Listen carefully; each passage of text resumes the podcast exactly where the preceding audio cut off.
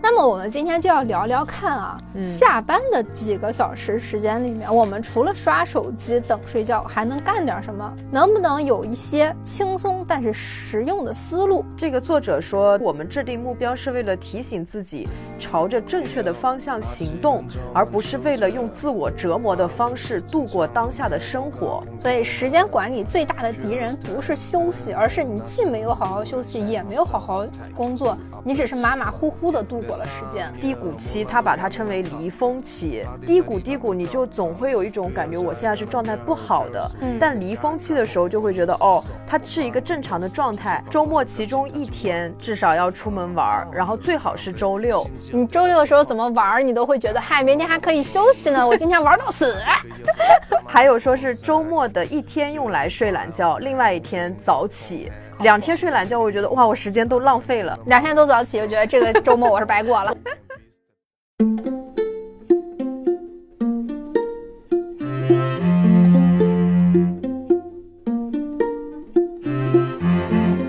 Hello，大家好，欢迎大家收听文艺复兴，我是元英，我是玄机。我们是一档抛砖引玉型节目，节目宗旨是以他者视角看到自我与生活。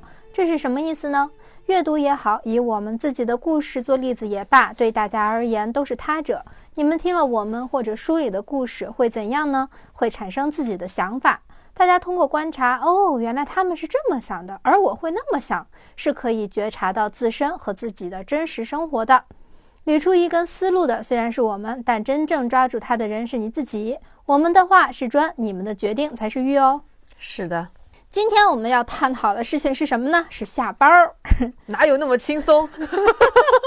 学生时期啊，包括我上班之前，我都是很羡慕上班族的。嗯，我很羡慕可以朝九晚五的人，我觉得大家都有正经事儿干。嗯，我幻想的理想中的上班族生活，就是下班去锻炼，做些自我提升，最后一杯啤酒，痛快的结束这一天。然而，当我真的当上了一名上班族以后，才发现，哇！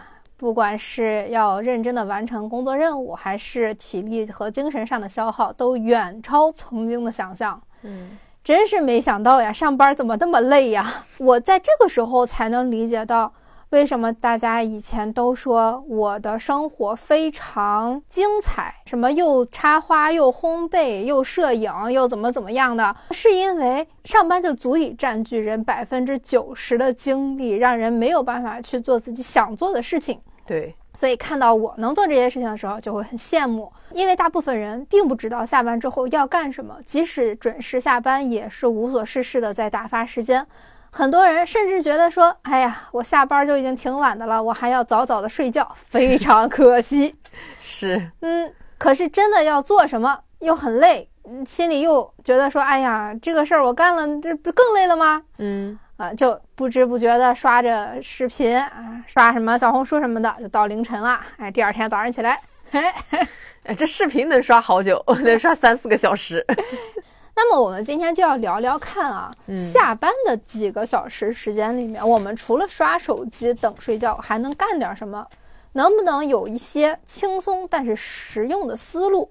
今天这一期节目呢，我在列大纲的时候，因为要找到那些解决问题的方法嘛，我就深深的感受到了本批人了解 G 人的世界了，而且某种程度上是要尝试做一个 G 人的感觉。老规矩，我们在小宇宙评论区精选三条评论，送上今天的主题相关书。下班后开始新的一天。是的。说到下班啊，下班以后我什么都干不了啊，通常都有三个比较常见的焦虑点吧。嗯，为什么说我下班之后我我得去干点什么呢？一个是就是比较担心，光靠目前的这份工作能养活自己吗？能到五六十岁正常退休吗？我个人的话，偶尔也会有这样的担忧吧。嗯，在主业和副业之间，我有一个朋友做的还挺挺酷的。他的主业就是一个办公室文员，嗯，但他下班以后，忽然有一天觉得说，哎，想去学一学跳舞，就是跳那个 K-pop 什么之类的那种爵士，就跳跳跳跳了两年，把原来的工作辞了，就去那个当老师了。他不就还是只有一份主业了吗？啊，对对对，因为他之前是非常不喜欢自己的主业，刚开始只是说想要学跳舞散散心这样子，嗯啊。我曾经也想过，能不能就是我做完我没失去了这份工作，依旧还会有别的工作或者有别的身份。我个人是比较喜欢多重身份的，因为这会让我感觉自己像一个神秘的杀手。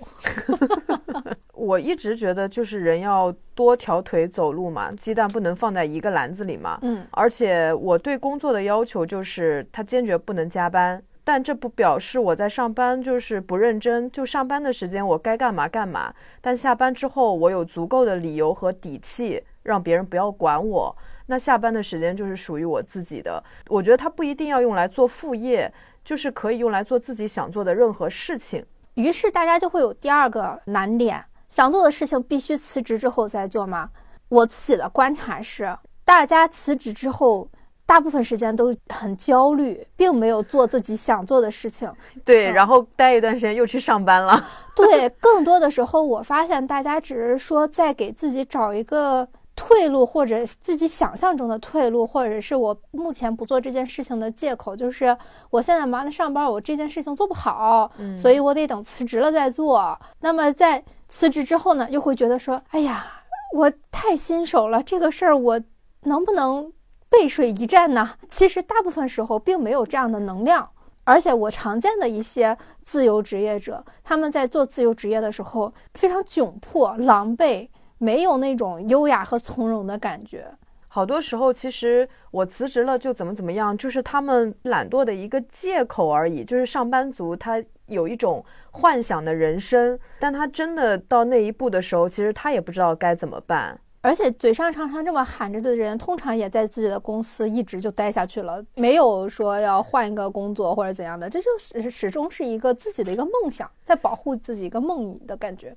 对，我会觉得这样的人，他基本上是。他也没有想在工作上有什么成长，他工作也是用来打发时间的。因为不满意自己这种在工作里面常年摸鱼打发时间的状态，所以他会遐想一种辞职以后奋发图强的一个情况。但是我觉得，其实你如果真的是认真做事情的人，你光工作你也能有所收获的，你不会浪费你工作里面的八小时。只有这样的人，你才能说我在下班的时候也不会浪费下班后的时间。哎，这有点像我上学的时候哎，我上学的时候老是觉得说我在这个学校里面学习成绩不好是很正常的。如果我换到那个学校里面去，我就可以变成一个好学生啊，共情了。第三个点就在于，呃，上班族能不能实现自己的梦想？嗯，我觉得大家可能。有一个误区，就是这个梦想一定要变成职业，或者说我有这个梦想，比方说我想学大提琴，我就一定要成为一个提琴艺术家，或者是一个非常专业的人。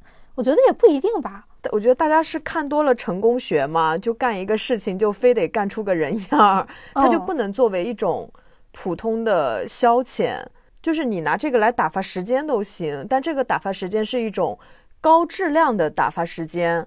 而不是说低质量的，我都意识不到这种时间在我身上的一个倾注。我觉得这样相比而言，其实我好好练大提琴，但我不追求任何的结果，也是一个很好的状态嘛。哎，你知道这个，我想起来前两天有一个朋友跟我说。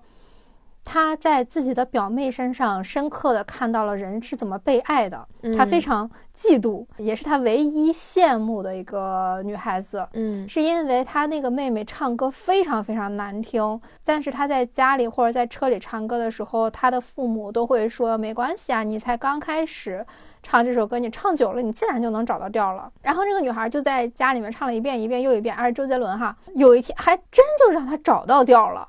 哦，好像唱歌也是可以训练的。对，所以我这个朋友为什么说觉得特别羡慕，就是因为如果我们正常的家庭，可能都会觉得说，你不是干这个的这块料，你就别伸手干这事儿了。嗯嗯，从一开始他就会否定你，他不会给你一个过程，你就在一开始的时候做什么事情的时候，心理压力就很大，就觉得说我一定得把这个事情做得很好，这我才有资格做这件事情。如果我没有在这个件事情上展露做他的天分，我连做他的资格都没有。那其实做这个选择的时候，其实不是为自己做的，而是想要证明给别人看的。很大程度上，我觉得我们很多时候在做一件事情的时候，很容易忽视量变发生质变这件事情。而且可能是我们常年以来那个学以致用的思维，就导致学什么都会想着我能不能拿它呃变成一个拿得出手的技能，或者是说能展现给别人看。你看我有这么大的一个进步，这么大的一个才艺，就会往往去预想那个结果，导致我们完全无法享受这个中间的一个过程。所以就是说，上班族能不能实现自己的梦想？他对于实现梦想这个事情的定义，就是说我一定要得到什么奖项，拿到什么资质。然后就会突然觉得很累，但其实你去做那件事情，你当你碰触到大提琴的那一刻，当你开口唱周杰伦的歌的那一刻，你已经在实现自己的梦想了。确实，确实，我之前不是跳了七八年的芭蕾嘛，嗯，但我真的我本身比较硬，身体条件非常不好，所以可以说是一个烂泥扶不上墙的学员。我当然肯定也成不了什么芭蕾演员，专业的跳舞的，呃，甚至我连现在。大家非常爱考的英皇呀，那些我都没有考过，因为我觉得英皇的证其实是基本上也属于你交钱了你就能拿到的。你拿到那个证，你再去看一看真正舞剧的那些演员，你都会觉得你拿这个证可能就是在给这些考试的地方做慈善吧。但我真觉得你说的挺对的，就是你在触碰它的时候，你就是离自己的梦想、离自己的所向往的东西很近的那种感觉就很好。当然，它也会带给我一些我完全想不到的好的地方，比方说，它会让我的体态非常好。这个其实是我自己没有意识到的，是经常别人跟我说的时候，我才意识到啊，我其实可能跟在学芭蕾之前是完全不一样的。又或者说，我在特别无聊的时候，我消遣时间的方式又多了很多。比方说，我自然而然的想到，我可以去听音乐会，我可以去看芭蕾舞剧，我的鉴赏能力是。多了很多的，嗯，与此同时呢，我去健身的时候，我的先天的条件就会比完全没有健身过的人好很多，这些都是意想不到的收获。对，但你可以想象一下，比如说你是一个。没有到专业水平那么好的条件，但又比一般人好一些的条件的时候，我觉得人很多时候会产生这种纠结的心理，就是对自己不满意，然后追求完美，恰恰是因为他们的不高不低啊。就如果说我离那个目标。真的太远了，那我干脆就享受这个过程。但有一些人偏偏就是他会去想，要是我从小练芭蕾，我现在一定也是个顶级的艺术家。可是我现在已经十八岁了，我现在在练，我就练不到他们专业那么好。可是看看我的同班同学，我觉得我比他们都牛逼，老师甚至拿我出来当优秀的代表。就这样的人，我觉得他是很难协调他内心的一个落差的。哎呀，这个我太熟了，这个不就是我们。很多非专业的一些现状嘛，嗯，我调节的方法就是那些专业的舞蹈人员，我是永远、永远、永远都不可能够得上的。人家确实是从小开始的。我最初的时候也非常难受的，在于我不是从小学的，所以我错过了很多机会。后来我就想，这只是我的一个爱好，我为什么要求我？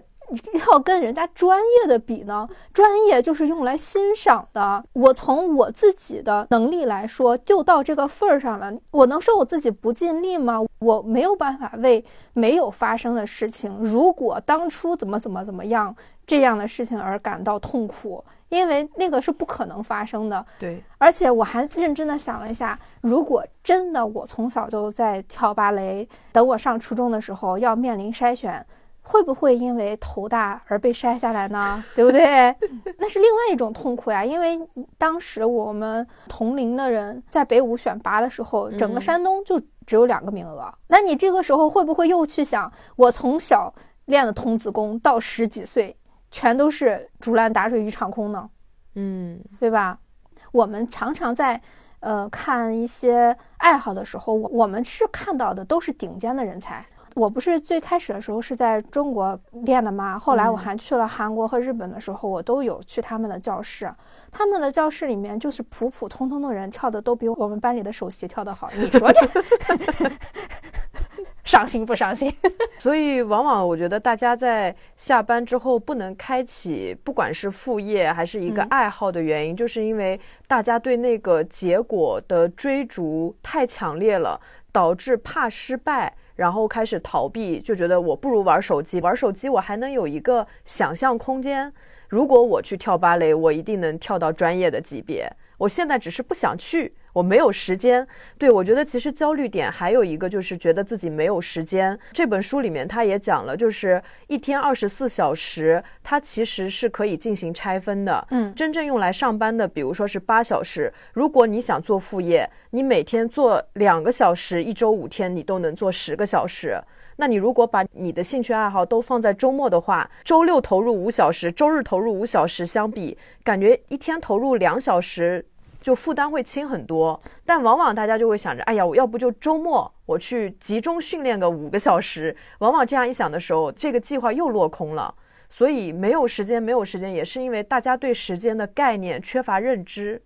对对对，今天我们就主要来跟大家剖析一下，怎么来分块我们的时间啊。嗯，我觉得呢，在时间规划之前，我们可能面对的第一个问题是我其实不知道我要。干什么？对，满世界的爱好也有很多，但是你可以先问问自己：我现在想做的这件事情对我来说是有意义的吗？就比方说，我在学芭蕾之前，我的目标很简单，我就想要一个更瘦的自己。确实，我看现在的自己和以前的自己已经差距很大了。那我觉得这就是我完成了目标嘛，对我来说就已经是有意义的了。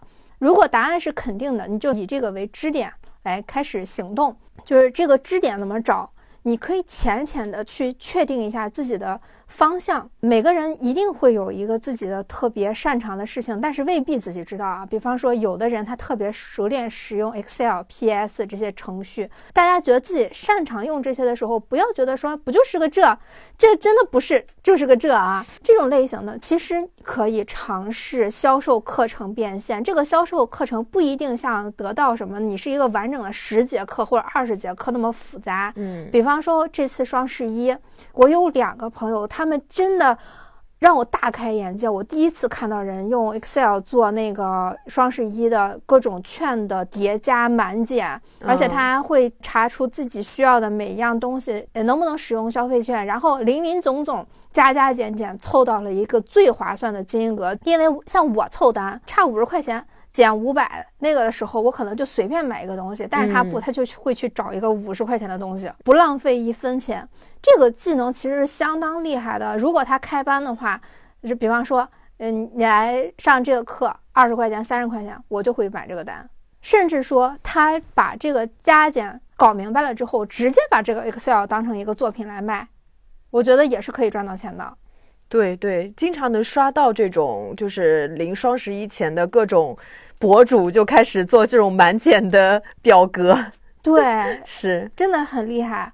还有一种人呢，他喜欢用文字整理想法，像我原来喜欢写公众号或者写文章什么的，我就做了文字类的博主嘛。这种文字类的博主变现，你说它难吧，也难。难的是你得持续的去写东西，而且一开始的时候。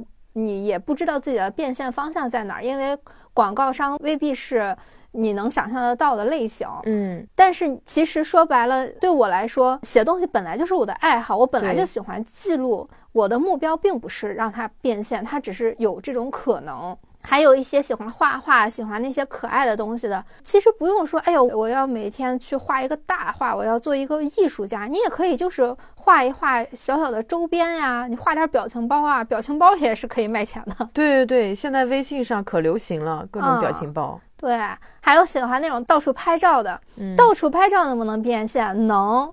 我原来刷到过一个帖子，把你拍的照片全都存到视觉中国，那个你把它当云端，你把它当 iCloud 用，别人如果下载了你的照片什么的，它就会变成你的零钱包，意外之财。对对对对对。如果你喜欢钻研某个特定的领域，你其实是可以开同以同号为目的的账号。当然，大家只是普普通通的说，可能我没有办法对标一些大博主，他的东西拍的那么干净啊，拍的那么美观啊，其实就是。哪怕当成自己的记录，都能慢慢累积起来很多东西。只是说不能着急，因为像我们做公司的账号是要要求三个月起一个号的。但你作为一个个人，你两三年你才起来，又有什么关系呢？对，慢慢做呗。其实我觉得现在做账号的感觉，就是相当于我把这个账号就当自己的一个。记事本，对，然后我就往里放东西。你也不确定某一天可能你的这个内容被谁喜欢了。对于你自己而言，其实就是一个记录，就这样一个轻松的状态，我觉得做账号会比较好一点。我觉得做账号，尤其是做自己的东西的账号，时真的非常非常忌讳说，哎，这个东西会不会有流量？那个东西会不会别人喜欢？你自己喜欢的东西才是最重要的，别人才能感知到你的那种自然。感知到你的那种喜欢，才能产生那些自然而然的链接。所以我有的时候看到一些非常显而易见的营销号，包括我们自己的账号啊，嗯，我都会觉得说这个东西能火的话，那也是有一点点见鬼，因为没有真情实感在里面，把别人也都当工具人了。对对对，互为工具人，能吸引来的也许都是功利的东西。嗯，那么大家在制定目标前，可以问自己三个问题：一。我的目标是否过多受了他人的影响？什么火就做什么啊？对比方说，朋友们都减肥，你明明不需要减肥，你也在减肥。第二，我的目标是否出于报复式的目的？比方说，你小看我是吧？这个事情我一定要做成 给你看看。好幼稚啊！这种报复心常见于分手后的男女。哦，是是是，别太爱。第三。你要做的这件事情，是不是因为小时候受过创伤才衍生出现在的欲望？老纪，我能想到的居然只有做吃播。但我觉得这个是一个非常隐藏的。就如果一个人他不善于去了解自己，或者他没有学过太多心理学的东西，他其实是有创伤而不自知的。那他可能就会一直被他的这个创伤所带来的欲望驱使去做一些事情。这个东西呢，我只能说，在我面对第三个问题的时候，我的答案是是，嗯，是因为小时候受到的创伤才衍生出了现在的欲望。比方说，我非常关注亲密关系的话题，关注社会性的话题，就是因为创伤导致的，创伤成为了我的动力。我觉得也还行，嗯，对你得知道这个事情，对对。那么还有防止自己树立假目标的三个小贴士。一个是你的行动要快，你要做什么事情的时候，你就要立刻去做。但是你制定的目标要尽量慢，你不要太快的给自己定一个目标。比方说哦，前几天我有一个朋友超厉害，我真的觉得他超级厉害。嗯，他就跟我咨询了一些心理咨询相关的话题之后，他居然立刻去看心理医生了。我说你是我见过的最快的，就是听到我的建议之后就有反应的人。他说：“对他的行动力挺快的，但是他也同时告诉自己要延迟满足，因为他发现他在心理咨询的过程中，很希望一次两次就把自己的所有问题都跟心理老师讲，然后他这个其实就是目标嘛，想要尽快解决他的那个问题，但他在治疗的过程中又觉得说算了，慢慢来。我觉得他这个心态是非常好的。”嗯，我觉得这我们这些小贴士非常适合给上一本书的作者。我永远当不了大人的作者，让他知道，因为他显而易见的，比如他想当大人，他就是把目标制定的很快，嗯，对吧？就有一个很大的目标，但是他的行动就跟不上，导致他最后就进行了一个拖延。对，他是相反的。这两期节目可以联动听，一个案例和一个解决方案。嗯，那第二个小贴士是什么呢？就是你要深深的知道，你的目标随时随地都能修正，要尽量保持一个开放的心态，留有可能性。比方说，一个烂泥扶不上墙的跳芭蕾的人，但是他健身的时候可是很有力量的。你不知道你的目标是什么的，其实没关系，都可以，反正都是相关的嘛，身体健康。对，我觉得一开始目标宁可定的低一点，然后你在知道自己的一个能力之后，你可以慢慢的往上加。而且我觉得爱好真的是一个很好的东西，反正对我来说吧，嗯，我在真实的跳芭蕾之前，真的觉得这是一个很轻松的活儿，嗯，觉得只要你努力就能做到。但是芭蕾让我深深的了解到，很多事情是你努力也做不到的。它跟天赋有关，跟很多很多东西有关，甚至说，因为你是个成年人，所以其实你的训练量也达不到那个量级，所以你可能跟你想要的东西是有非常非常大的差异的。就像其他国家的选手看全红婵跳水一样，对对对，这不是我能达到的境界，我欣赏欣赏就行了。对对对。那第三点呢，就是你问问自己。你的目标一定要实现才能有意义吗？就是你只是去做它，是不是也有一定的意义呢？嗯嗯，你过于执着的目标呢，可能就会成为毒药，因为人生啊，真的不可预测。你就算拼了命，可能也不代表你就是稳赢的。而且你不断的去比较，我们都是拿今天的自己和昨天的自己比较，而不是拿明天的自己和今天的自己比较。你跟比较的那个对象不要搞错了呀。嗯，当然树立了目标之后，大家可能会觉得说啊，这个事情啊可以，我想做了，我有一个目标了，但是我坚持不下去的时候怎么办呢？那么我们也给大家提供了一些呃常见的危机情况和一些应对的方法。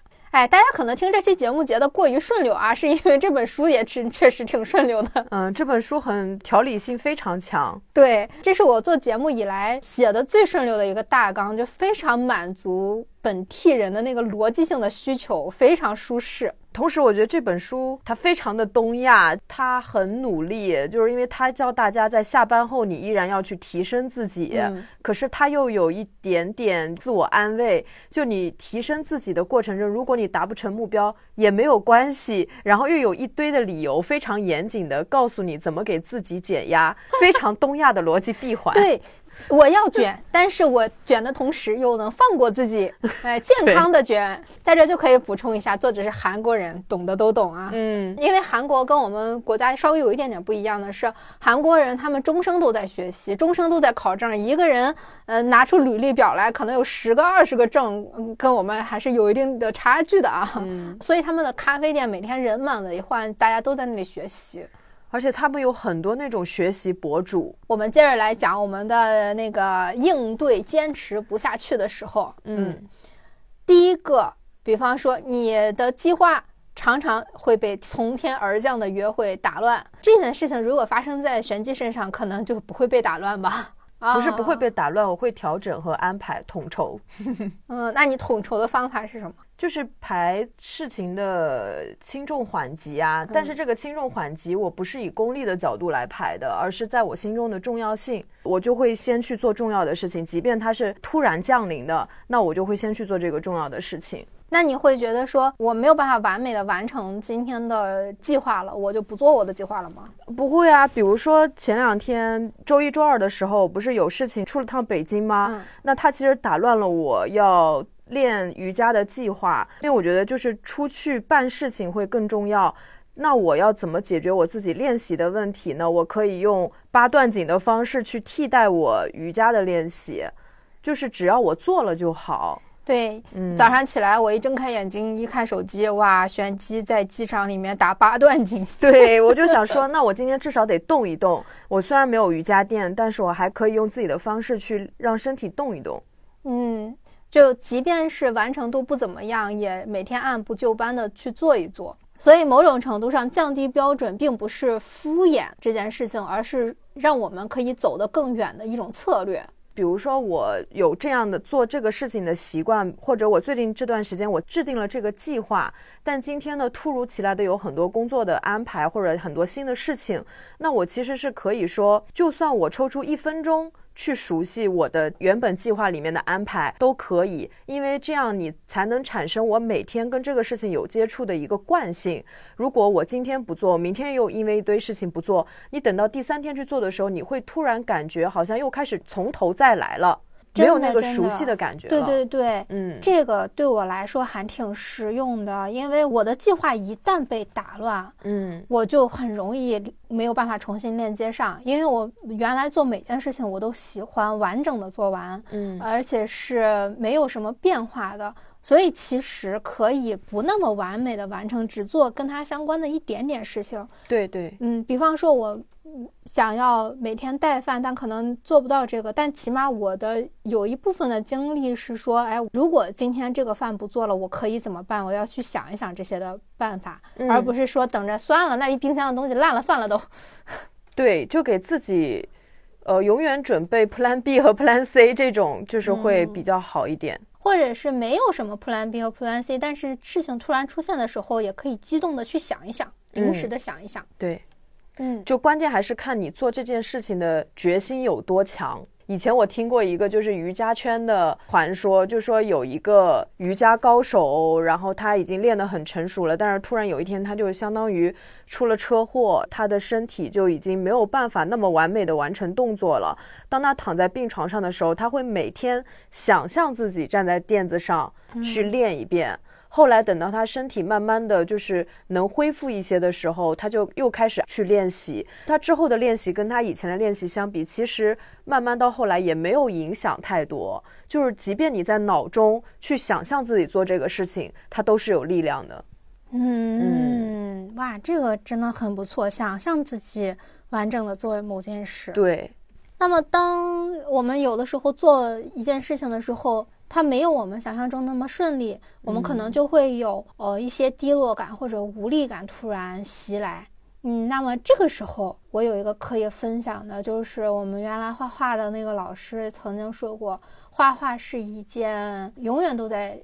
起起落落，比股票还要起落的一个东西。嗯，你永远都在一个绝望之谷和希望之巅这样来回穿梭，然后中间还有一个很长时间的平台期。我们在遇到一些，比方说有的时候觉得说，哎，这个事情我可能做不好，或者是有一些负面情绪的时候，我自己的解决方法是，我不去想这件事情了，我去干一点儿。能让我平静的、力所能及的小的事情，而不是说把精力再继续投入在这个事情上。低谷期的时候，我的惯性是去看一本书。对于我来讲呢，看书本身它会让你产生心流，让你可以长时间的把自己的精力投入在一件事情上，而且。嗯，从玄学角度来讲呢，看书还可以补益，补益，对，就是让你更平静。我忘了是我们做节目的时候还是什么时候说，就是人在低谷的时候，就是要静下来，认认真真的看书，就是其他事情全都不要管了，也不要做任何的决定，嗯，你就让自己尽可能的全部收起来。就是我的一个小方法，对我来说还挺实用的。遇到低谷期就看书这件事情，它未必能让我学到更多东西，因为这个时候你也不想学什么东西啊，就活着就行。它可以让我用最小的力气活过低谷的时候。对，这个时候其实躺平是非常好的。对，不要再去挣扎，再去努力，还要自我批评，就我怎么能这样？看看别人，然后这种焦虑就没有必要再有了。对，不要看别人，看看书，看看书里的故事，起码在熬过去那段低谷期之后，你又重新拥有了能量的时候，我会很庆幸自己在那个时候没有因为焦虑或者怎么样的做一些错误的决定和行为。嗯嗯，是是是。我会去吃好吃的，喂养我的食神小宝宝。啊，对对对，也是一种方式。啊，对，这两个方式都挺好的，一个是补印，一个是补食神。啊，要是这么说的话，确实是我自己做饭的时候，我就能感觉状态要好很多了。嗯嗯。书里面这个我觉得也还挺有意思，他换了一种语言的方式嘛，不就是说低谷期，他把它称为离峰期。低谷低谷，你就总会有一种感觉，我现在是状态不好的。嗯，但离峰期的时候就会觉得，哦，它是一个正常的状态，因为我有疯癫的时候，那我一定也有离峰的时候。嗯，那相对于来说，我可能下一波就是又有一个新的巅峰要去闯，这也很韩国哈。我们也有句话，大概就是说要蓄力嘛。嗯。低谷期就是蓄力嘛，这个时候就不要再给自己加工作量了，也不要再往外看了，就是往里收就可以。对，这个时候千万不要说这个事儿我做不好了，我怎么办？我怎么办？怎么办？然后就要去抓一个救命的稻草，我一定要在这个时候把这个事情解决掉。哎，放下，放过自己，放过这件事情，事情没有到他该解决的节点。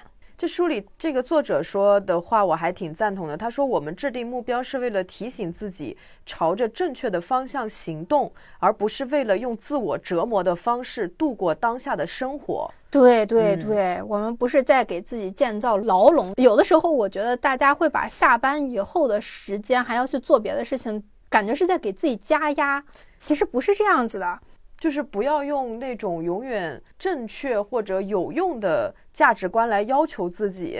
嗯，这样你就会有一种下班以后为什么我还要去做一件很正确的事情，就突然就会觉得泄气。可以想一想自己下班就是你真正喜欢什么事情，就算是吃一顿好吃的，从功利的角度来讲啊，我去不同的店吃不同的好吃的，我可以成为一个探店博主，嗯，它也会变成你的一个副业。像我，我虽然没有变成探店博主，但是我很喜欢在大众点评上写点评。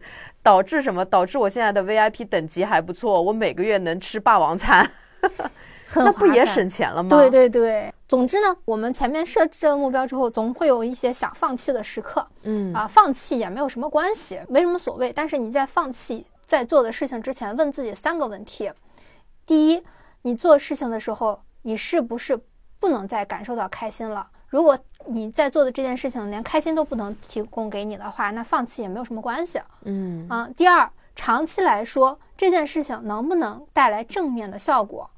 第三，这件事情是否只是对别人有好处，对你的好处到底是什么？你问了自己这三个问题之后，如果仍然觉得说我要放弃，那就放弃。如果有一个问题都让你打磕巴的话，你 你就再坚持一下吧。对它这个第二个就是长期来说能否带来正面成果的话，其实是要去考虑一下做这个事情的意义。就比如说锻炼身体这个事情，它其实可能短期来说是痛苦的，特别是前期刚开始培养这个习惯的时候。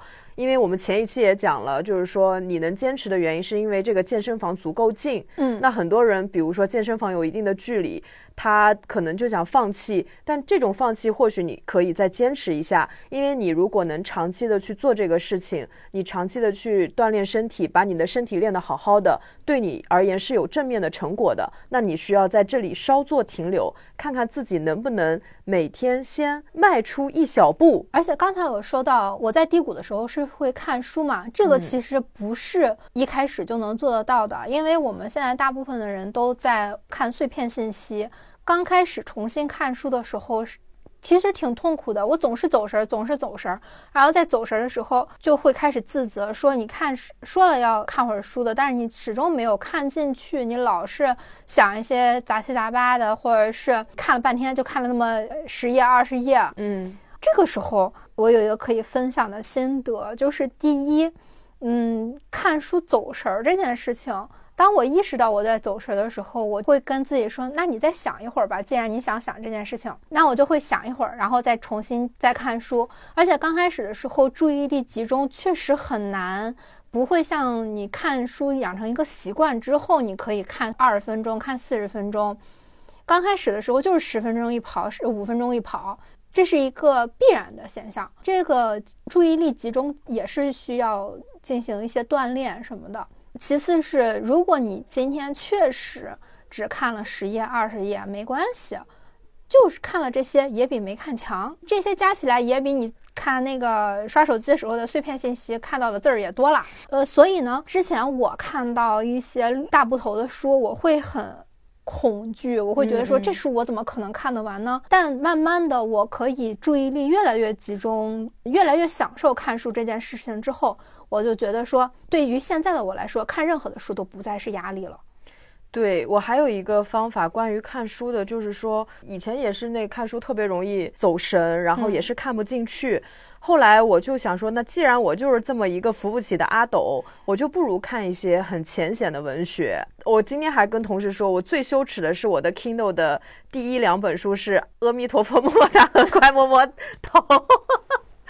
但是我感谢大兵老师，因为他让我体验了我完整看完一本书的成就感。这种成就感能在我刚开始尝试看书的时候，给我很大的鼓励，让我知道哦，我也是能看完一本书的。然后随着自己的这种。看书的慢慢的积累，我对一些书的有了一个鉴别的能力，嗯，慢慢的可能会想要说，我我能不能去挑战一点更晦涩的内容，或者是说更大部头的内容，哲学类的、社科类的，或者是这个东西我明明不感兴趣，像前段时间看完了其他出版社送我们的那个量子力学的那本书，我看的时候发现，哎，它其实也很有意思。慢慢我发现。通过看书这个事情，它让我摆脱了很多狭隘的认知，这个也是很有意思。所以一开始真的是可以尝试去看一些短篇小说，或者是文字一看就很浅显易读的东西入手。对，或者自己感兴趣的类型，就不要觉得说啊，别人都看那个名著，我看一些这个羞耻啊，没有人看你的书架了，羞耻也没有什么关系。我最开始的时候，我印象里有就是一口气读完一本书的那种快乐的感觉，是东野圭吾的《恶意》，嗯还有一本就是。呃，亲密关系相关的，我发现，你看，当我读起来我感兴趣的话题，那不也是刷刷的？对，就是像那种看什么侦探小说啊、悬疑推理的，那这个太有成就感了，一天一本。所以我们就差不多到了最后一个 part 啊，最后一个 part 就是实用 part。前面主打一个共鸣，后面我们主打一个实用。对，前面都是作者这自圆其说的这个逻辑自洽的部分，就是说你要设定目标，你为什么要设定目标？你下班后为什么要努力？那你如果努力的时候你想放弃怎么办？啊，你要问自己哪些问题？其实放弃也没有关系，因为放弃也是你的一个个人的人生资产。你要把放弃作为一种经验，全部都闭环了。其实它总而言之就是一句话，就是你可以。对对对。不要有那么大的心理压力。对，嗯，那么它具体这个是怎么设置的呢？它是有一个时间管理的三步法的。嗯，第一步是你要确定你的目标是什么，它是有一个工具的，这个工具都在书的附录里，比方说曼陀罗计划表、行动计划表、什么苦恼问卷什么的。嗯，这些思路让我真的是叹为观止。首先，我们就讲它比较重要的是一个曼陀罗计划表。什么叫曼陀罗计划表呢？作者他是从健康、人际关系、主业、什么视频、时间管理、自我提升、财务、艺术，跟他强相关的这八个维度展开的计划表。那么这个计划表它实际上是什么呢？就是你一张纸，你把它分成九宫格，你画格子嘛？对对，画成了九宫格。你拥有了这九宫格之后，你就看你想在这九个里面分别代表你的什么？比方说最左上角的，你可以是一个健康的大格子。嗯。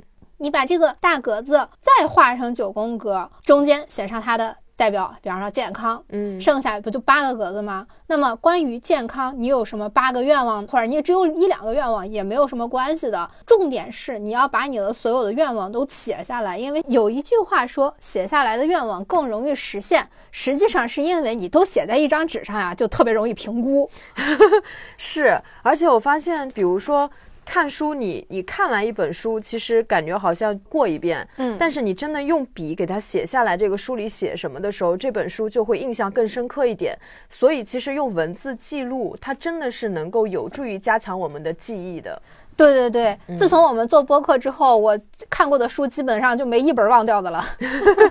在进行语言输出，它就会更有记忆。对，如果说健康相关的由你来填，你会填什么呢？如果是我的话，我可能会写上我每周就运动三次，我也不会像我朋友一样那么疯狂的一周运动六次，我觉得压力太大。运动个三次，我可能想要尽量的自己做饭，健康饮食啊，每天喝个两升的水啊，一年体检一次，你看健康不轻轻松松的？对对，就把它写完了。嗯嗯，那么。那对于我的主业，我有什么进度的希望呢？比方说做个《金瓶梅二》，或者是之类之类的。就是当然了，这个其实工作的时候，公司会要求你写嘛，你就把自己的那个照搬下来 啊，很轻松。跟我们现在生活强相关的，又有一些视频类的。那视频类的，你也可以把它分成一些板块，比方说你想看什么方向的学习类的视频，有没有这样的目标？娱乐类的，你有想看什么类型的？或者说你自己。能不能每周做一个视频来记录自己的生活？还有时间管理，呃，你能不能十点半睡觉啊？坐到工位之前，先花十分钟在脑子里面整理一下今天都要做什么啊，你就会发现前面我们说到的这三四个，其实跟我们的日常的一举一动。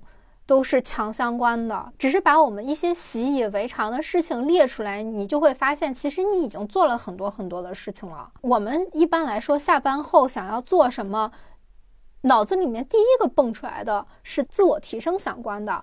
但实际上，当你真的把这个曼陀罗计划表画出来的时候，你会发现，其实自我提升只是九宫格里的一个部分，还有很多别的要做的事情。对，它只是九分之一，但这个九分之一，它。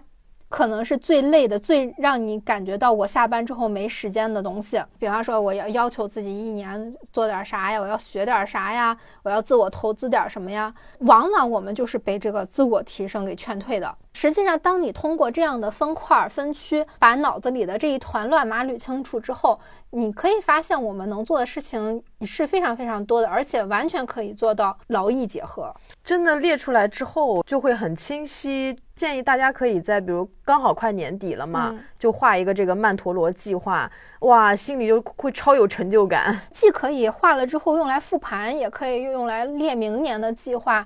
其实你会发现自己其实不知不觉已经做了很多事情了。嗯，对对对，嗯，并不是我们想象中的啊，我可能下了班只在看手机。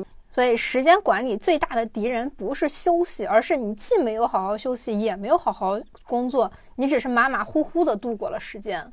而且时间它有一个特质，就是说你意识到它的时候，它会过得非常慢；但是当你不意识到它的时候，它会过得非常快。为什么我们刷手机的时候突然觉得三个小时、四个小时就过去了？因为我们的时间只是在我们身上流过去。它并没有留下任何的痕迹，但比如说你在做平板支撑的时候，你会觉得两分钟都很长，所以这个书它就是让我们大家学会凝视时间，学会去利用时间。你真正的去注意它的时候，你会发现一天其实非常非常长啊，你可以干的事情非常非常多。其实五分钟是很长的时间，这个对时间的概念，我其实。特别印象深刻的就是，我以前出去玩，我一般都会一下子定七天，就是觉得我必须出去玩七天，我才能玩的爽。七天我就只去一个城市。一般我就早上九点出发，晚上九点回来。等到第三天的时候，我就发现这个城市我已经没有什么可逛的了。哦，是就是因为每天在走路，每天在走路嘛。玩的时候也是很用心的在玩。玩了三天以后，发现这个城市的角角落落基本上我都去过了。剩下四天就是相当于在复习哪个地方好玩，我再去一遍。然后慢慢到现在，我就会发现，哎，其实周末一天。我也可以去趟天津，我也能喝两三个咖啡馆，或者去两三个书店。就是其实一天的时间很长，旅游计划的话，两到三天你也可以很好的玩一个地方。对，嗯，我是发现。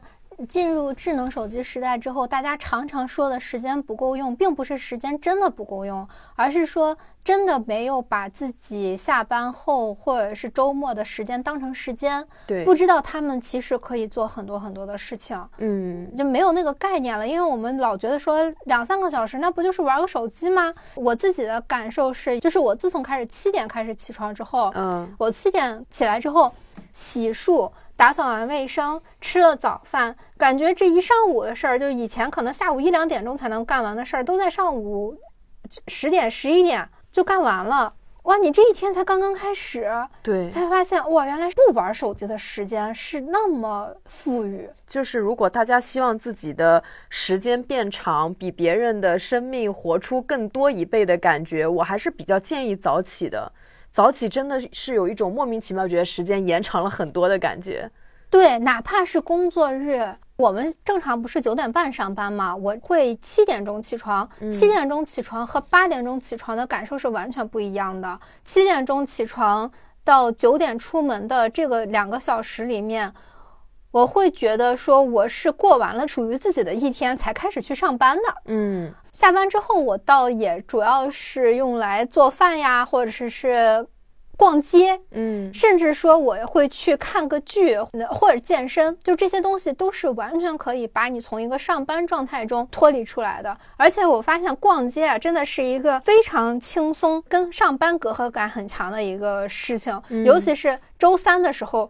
如果能下班之后出去逛街再回家，你会发现他是把一周这五天的时间切开了的。对，小周末。对，我会觉得就是不要想着下班我要做一个事情，而是你去具体化。比如说我下班做这个事情具体花多长时间，这样的话你就会发现其实你可以干很多事情。除去整个上班的八小时之外，比如说我散步三十分钟。其实你真正体验散步三十分钟，它也挺长的，而且你能充分的感受你和城市的链接。然后我逛书店三十分钟，这三十分钟你可能能知道最近出版的新书的一个情况。回家，比如说我遛狗或者我陪动物玩三十分钟，再看《再见爱人》一个小时，我在做晚间护理一个小时，在睡前我再看会儿书三十分钟。其实你会发现，其这中间可以做很多很多的事情。对，而且其实哪怕只是做了一两件事情，能把你和工作和家庭这三个场景区分开，你就会感觉这一天非常丰满了。对，嗯。那么具体我们可以怎么去做呢？比方说，你可以列一个每日计划表。呃，我们上面说到的各种表啊，什么曼陀罗表啊、行动计划表啊、什么这个问卷啊、那个表的，都在这本书的附录里哈。对，嗯。那么这个每日计划表刚开始的时候，我有点不太能 get 到每天一个小目标，什么小目标？一个亿的小目标吗？呃，后来我就想起来有一个很流行的东西，叫做三十天挑战清单。嗯，每天做一件事情，这个事情它非常简单，但是它能给你带来很多新鲜感，让你感觉每天都不一样。比方说，去一间从来没去过的餐厅，读一本新书，一口气读完。周末早起一次试试看，试试看自己能做多少事儿。写一封信给二零二四年的自己，嗯，去公园或者湖边感受大自然和阳光，翻翻自己以前写过的文字，你就相当于每天花三十分钟或者一个小时去完成这个清单上的某一件事情。这个事情它不难，但是确实就可以把你的时间分割开，我的感觉特别好。尤其是有一次我挑战了去自己没有去过的餐厅，那天我吃完饭。自己溜达回家的时候，我就感觉这一天真的很不一样。书里面，我觉得他这个有一个总结，我觉得挺好的。他就说，在打造自己的固定日程或者打造自己计划的时候，要像大人一样思考，样像孩子一样行动。就是说，你制定的这些事情，它必须得有趣，就是能激发你想去做的一个欲望。你不要。变得很枯燥，然后还有一个就是成果必须显而易见。像你刚刚说的那些，其实它满足了这两个条件。对，它很有趣，而且它的成果是显而易见的，就是我今天要做完的这个事情。对，嗯，这我们不要去像老师布置作业一样，要探寻这个东西它有什么意义，我还要给自己写个读后感。我上网搜了一下这个。挑战清单，它里面东西非常非常多，足够你做一年的。嗯，而且我觉得这个做下来，真的可能自己的体验会很不一样，因为我们是在创造东西。其实有的时候人的快乐就在于我们在创造一些什么东西。它还有一个我觉得比较实用的晚间计划表，就是专门针对你下班的这个时空闲时间来盘点，我有多少时间可以用来做某一些事情。让我感到我在自由支配我的时间，嗯，这个时间可不是用来囚禁自己的哈，再次强调，嗯。还有一个东西，这个东西非常日韩。我之前在韩国的时候看到他们老是拿那个厨房计时器放在桌子上，我也觉得特别诡异。我说为什么这个东西会成为一种流行？每个人桌子上都有，然后那个书店、文具店也都在疯狂卖厨房计时器。我想这怎么人均在做饭吗？后来我发现不是，他们是开始学习的时候按一下，等自己走神的时候再按一下，记录自己的注意力周期。我韩国人真的太卷了，对，但是接下来他们会专门设置，比方说十五分钟的时间，然后再按一下，计算自己休息多长时间能休息够这样的时间，但在休息的时间就专心在休息，专心在玩。我看到什么好好玩的，或者说我忽然想想大象到底有几根腿这样的，赶紧去搜索一下之类的，然后等自己觉得差不多了，再重新开始。认真学习，这样其实我觉得蛮好的。就像我们呃以前说的，就是玩的时候认真玩，学的时候认真学，而且自己的注意力周期会变得越来越长，而且那个休息的十分钟就会感觉到非常酣畅淋漓的，真的休息过来的。嗯，这一点我觉得我们现在的小学做的特别不好，因为我们现在的小学它的课间十分钟是不让你出去休息的，不让你真真正正的休息，就是你不再上课了，就是坐在那儿而已。不让出去玩吗？不让了，现在。天哪，这个就让我觉得说，现在的孩子他们这个自律神经系统啊，说不定就是从小就被破坏掉了。对啊，整天处于一个紧绷的状态，太难受了。对他们这样不让小孩出去休息的话，我觉得他们其实是在分散这个注意力。这个注意力它不集中的话，可能小小年纪就那个专注力就会变差，对，质量很低的。对，所以慢慢呃，现在的青少年心理出问题的越来越多嘛。嗯，劳逸不结合。那这本书里呢，他还会讲到一些智能手机戒断法，比方说把手机放到抽屉里，还有一个很精妙的，就是在你的屏幕上贴上便利贴。嗯，辱骂自己吗？不是，就是因为你贴了一个贴纸，你要把那个贴纸撕掉，再才能玩手机，你就会觉得这个有一点麻烦，就干脆让自己再学一会儿，再督促自己再学一下。嗯嗯。还有他分享了很多好用的时间管理 A P P 啊，但是这个 A P P 我们我看了一下，有好几个是我们下载不了的。我们本土应该有本土好用的时间管理。哎呀，肯定在卷这个事情上，中国人做的也是很厉害的。第三步是什么呢？第三步就是给自己打造一个固定的日程，比方说你用什么晚间计划三个步骤啊，你要追踪一下自己的习惯，你的目标不能脱离你的习惯。嗯嗯。看看有没有什么方法让你啊活力充沛一整天这样的晨间日程等等吧。我觉得这本书最珍贵的就是这些表。它还有一个就是他说那个时间也是需要断舍离，就是因为我们很有可能说。看这个人在做这些事情，觉得很有意思，我想把它纳入日程。因为大家刚开始做这个事情的时候，你可能有很大的激情，嗯，然后你就觉得我要把一天花里胡哨的越多样，干越多事儿越好。但其实要学会断舍离，你要学会放弃那些对你而言不重要的事情。就像我到现在，我也永远不会去学 Excel 来做双十一的表格，因为这个事情在我人生中实在太不重要了。首先，我不会在双十一花钱。其次，我也不想把时间花在这个上面，嗯嗯，所以这个事情对我而言是不重要的。那还有很多人，他可能比如觉得穿着打扮是不重要的，所以像乔布斯，他每天就只穿一套衣服，嗯，所以每个人你可以。知道自己人生中哪一些事情是重要的，哪一些事情是不重要的，但也有一些事情它不紧急，但很重要。就比如说和朋友、和家人、和宠物在一起的时间，很多人会觉得啊，我要学习，我要锻炼，我没有时间跟你们一起吃饭，我没有时间照顾我的猫，照顾我的狗。但其实这些时间反而是很重要的。对的，对的。这其实涉及到人的亲密关系嘛。我发现，就很多家长在养小孩的时候。让这个小孩儿在家里面像一个外人，因为他在家里面什么都不参与。你让他，你就好好学习就好了；让老公，你就好好赚钱就好了。家里的事儿你都不用操心。你觉得这是为他好，其实不是的。你们要共同建设一个家庭，这才是一个家人的意义。嗯，一个五六岁的小孩，哪怕他不能帮你扛矿泉水桶，但他好歹能做一些力所能及的家务，这样你也不会觉得是我在这个家里面很劳累。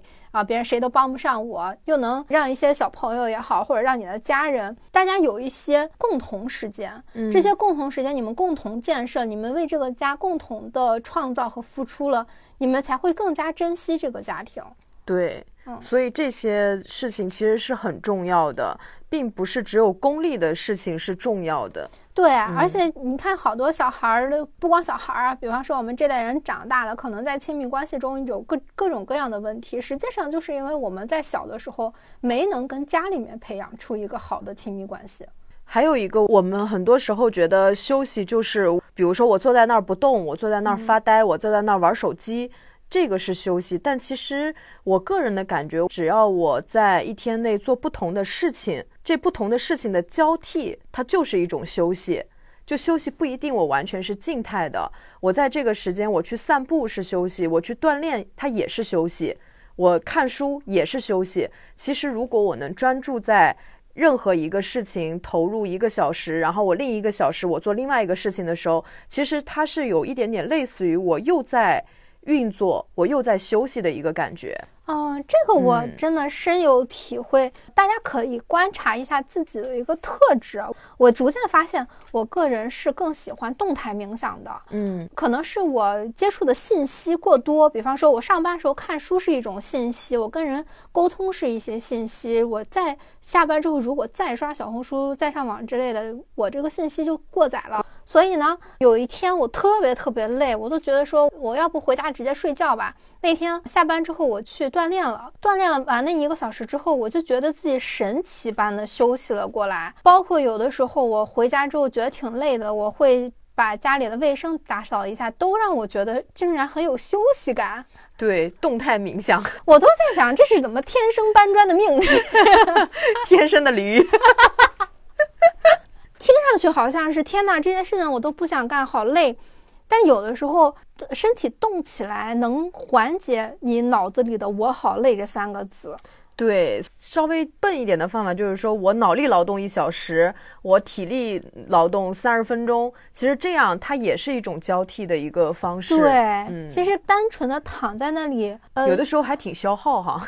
对，单纯的躺在那里玩手机，我个人是没有什么休息的感觉的。而且如果说我经历了一天的脑力劳动之后，我直接睡觉，我那天的睡眠质量也不好。反正作为自己是人生的第一责任人。我觉得无论做什么都是一种体验。嗯，你可能做某一件事情的时候，你按照我们惯有的逻辑，可能会去想这件事儿我能不能做成，或者是会不会被人说三道四啊？就是那我做不好又怎么办呢？哎呀，没有什么所谓，别人又不会帮你擦屁股，别人也不会替你活着，对吧？嗯，呃，但但是对你来说都是一些宝贵的经验。我们为什么说这些经验是宝贵的呢？因为我们想做的一些事情的时候，都是基于我们个人的特质的选择。那做了这些事情之后，所拥有的经验，又让我们成为我们自己。我们为什么而活？做什么事情才会快乐？怎样生活才不会后悔？网上就有一句流行语，不知道你有没有看到过，就是出门在外，身份都是自己给的。我没有，就就可能有的人坐出租车的时候会编，就人家问他说：“哎，你来我们这儿玩啊？”可能有些小姑娘她就开玩笑说：“不是。”啊，最近男朋友忙，让我躲一躲他老婆，就是一种搞笑的说法，但确实是这样的啊。这虽然是一个玩笑话，但是我们的自我认同感。就来自于我们为自己创造的各种人生。对哦，我还想分享小红书上学来的如何延长下班时间和周末的那个方法。嗯，我觉得跟这本书也很契合。嗯，它几个小 tips 就是，第一个是下班到家马上洗澡，可以用来分割时间。嗯，洗澡之后其实整个状态会不一样。对，嗯，然后第二个是琐事在公司或者通勤路上完成，比如说点外卖。规划周末这些事情，嗯嗯，然后第三个是周三晚上要特定放松，比如你去逛街、去马杀鸡、看周三的演出。第四个是从周五晚上就要开始过周末，所以周五晚上可以认真的为自己安排一个小活动。嗯，然后接下来是必须完成的任务安排在周六早上或者周日晚上，这样不影响你整一段周末的一个时间。有道理啊，觉得比较沉重的事情可能可以放在头和尾去做。这样周一的时候，人家抱怨说：“哎，该死的周一！”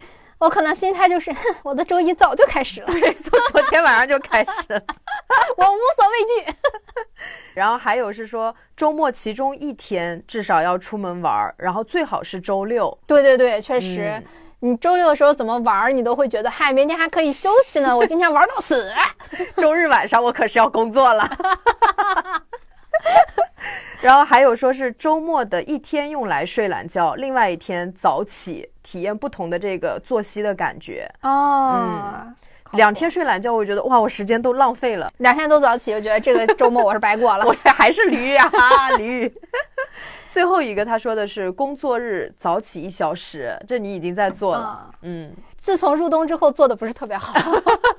哦，冬天其实是按中医的角度来讲，最好是睡到自然醒，太阳出来再起床会比较好。那我这个自然都不知道自然到几点了。我夏天的时候自然醒是六点，现在自然醒八点半都醒不过来，感觉。那就是你身体需要嘛。啊，对。好，那我们今天的节目就到这里啊！希望今天的节目也对你有些帮助，非常实用性的啦！不要再在评论里跟我说，听了这么多，我还是做不到啊！是，拜拜，拜拜。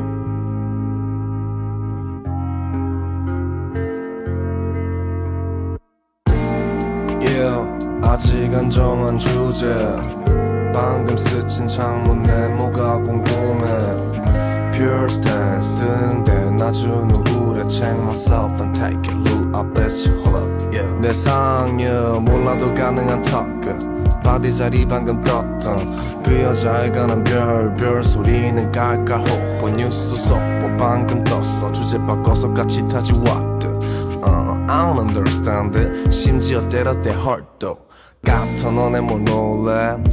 아까 그 여자 뒷담화니 본색 드러내봐요. 내모 윈도우 통해. 비친 건 느린 내 모습 아니면 그 너머의 것들 근데 뭘지 보기엔 비슷해 본색. I wait for you. 멀뚱히 그냥 서 있어. 해가 떴어. 벌써. I can wait for you 하늘이 불을 껐어. 네집 창문이 걸러 바뀌었어. 이래도 되나 싶어. oh, oh. 내가 뭐남 얘기처럼 들었던 것도 이제는 내 얘기 같아 보여 너 썩어 있는 화분처럼 이제 난 상관없는 건가 싶어. 차라리 내가 좋아였다면 기다렸던 이